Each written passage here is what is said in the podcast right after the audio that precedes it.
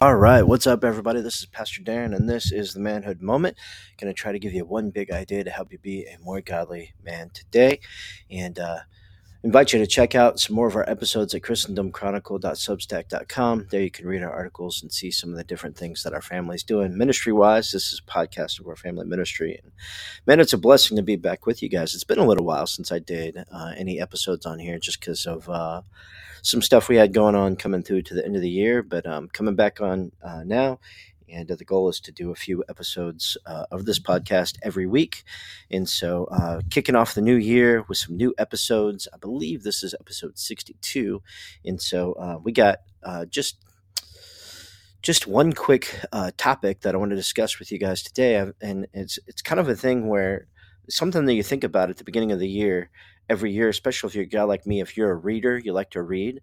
One of the things I like to think about every year is I start trying to get together in my mind, or maybe even I write it down, a list of some books that I want to read in 2024.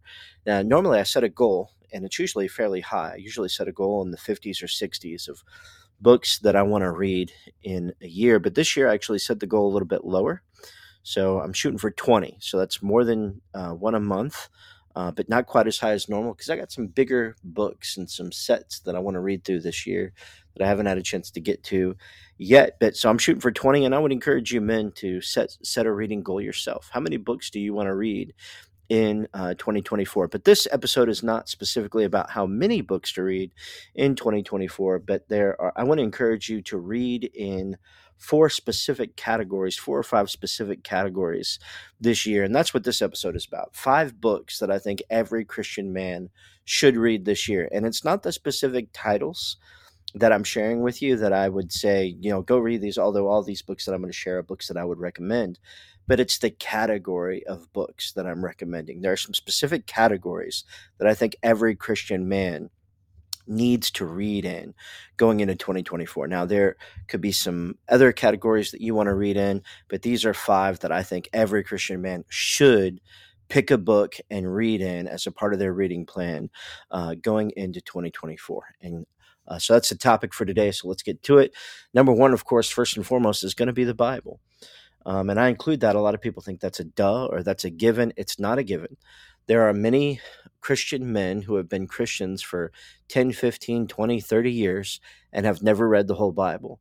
And so if that's you, okay, and there's a little bit of shame in that. You've been a Christian for a long time, but maybe you've read some of the New Testament, maybe you've read the book of Genesis, but you've never gotten through the whole Bible. Hey, there is some shame in that, but hey, th- this year is the year to change that.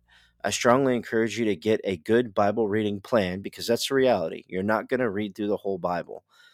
Uh, it's a big, thick book. There's a lot to read there. You're not going to read through the whole Bible unless you make a plan to do it. Uh, so I would encourage you to get a Bible reading plan and read through the whole Bible, four or five chapters a day, and get through the whole thing this year. We have one at Operation Save America. You can go to operationsaveamerica.org backslash Bible reading schedule. And there you can see our Bible reading plan. It's free to download right there on our website. You don't have to give an email or anything, just right there for free for you to download. And uh, it's not too late. I believe this episode is going to be airing on January the 3rd. So you're just a little bit behind. Um, but we've read through Genesis chapter 5 and Matthew chapter 2 so far. So dig right in and uh, you can get right to it. So if not, you can use the YouVersion app. There's lots of read the Bible in a year plans on there. And so I strongly encourage you to read the Bible this year. Maybe you're one of those guys you have read through the Bible. Read it again and again and again and again. It's the living, breathing Word of God. It's the book uh, of all books.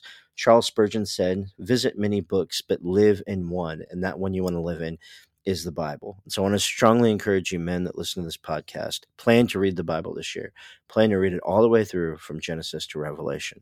So that's, of course, number one. Now, the rest of these are categories of books that I want to encourage you to read. And the first one is a category on worship, because I believe that worship is an important topic right now. There's a battle happening in the church regarding worship, and there are, of course, some extremes. There are ditches on both sides of the road. But I think Christian men need to be educated on the topic of worship. We need to be discipled regarding worship. For far too long, we have left it to the musicians. And what we need is strong, godly, bold, courageous men to study what the scripture says about worship and to um, make a bold stand in, in, in evangelical churches that worship ought to be governed in a way that brings honor and glory to God. And so, my book in this category this year is um, Musings on God's Music. Uh, it's by Scott Aniol from G3 Ministries. I've already thumbed through the book a little bit. My son Malachi read it and he recommended it to me. He said it was a really good book. And so, it goes through this book has specifically to do with the Psalms um, forming our hearts, uh, forming hearts of praise with the Psalms. And so, but I think we really should consider the Psalms more in our worship. And I could really go off on a discussion on that. Maybe I will in one of these other episodes. But for now, I'm just going to recommend that book. And if you don't do that book, then pick a different book about worship. And I would encourage you to pick a book that's written either by a pastor or a theologian not a book that's written by a musician. Not that there's anything wrong with musicians writing about worship. I think that's a great thing for musicians to do.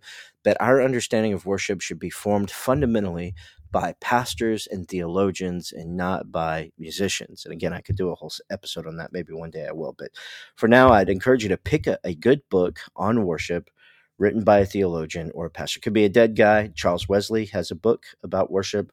Um, that's that's a great book I read when I was in uh, seminary, and uh, so there's some out there. Spurgeon's written some things about worship. A lot of good stuff out there from that front. So pick a book about worship. Another book, another thing I'd encourage you to do, another category. So this would be the third category. Another category I would encourage you to pick to read in would be a biography. Pick a biography of a godly man, or in this case, actually, I have a book that is a series of biographies, seven biographies in particular. This book is called Seven Leaders Preachers and Pastors by Iain Murray. Uh, it's published by Banner of Truth Books. And um, all of the seven men that are covered in this book are men that I actually have a a big interest in. And so I'm looking forward to digging into this book this year. It's specifically about preachers and pastors. And so it goes through John John Elias, Andrew Bonar and uh, Archie Brown, uh, Kenneth MacRae, Martyn Lloyd-Jones, W.J. Grier, and John MacArthur. And so some of these men are men that I've had an interest in for a while now, and I just don't know very much about. So I'm really looking forward to getting into that book. So, but pick a biography. It doesn't have to be seven people, it could be one person.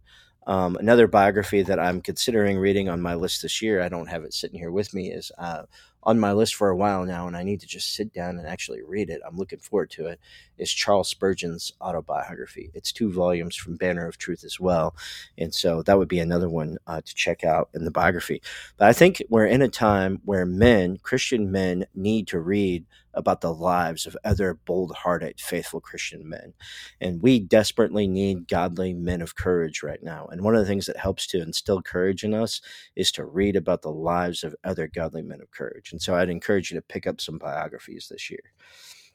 The third book, uh, or the third category, and I have two books sitting on my uh, shelf right here of the books that I'm reading, getting ready to read right now on this particular topic.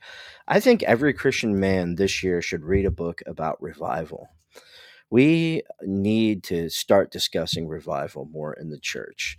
And uh, it's a sort of a lost topic, understanding our pneumatology, our study of the Holy Spirit, and how revival comes about. And so I would strongly encourage you. The church in America and in the West today is in desperate need of revival. And um, part of the one of the challenges with relationship to that is it's been so long since there's been revival in America that not many living people even know what revival would look like.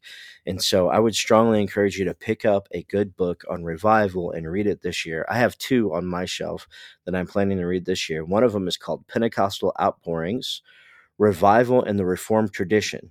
And this, uh, this is a book that is published by uh, Reformation Heritage. And um, it's one of those books that's got several different authors. Michael Haykin is one of the authors. I'm a big fan of him. Um, he's a great historian. And so that's one. It's called Pentecostal Outpourings Revival in the Reformed Tradition.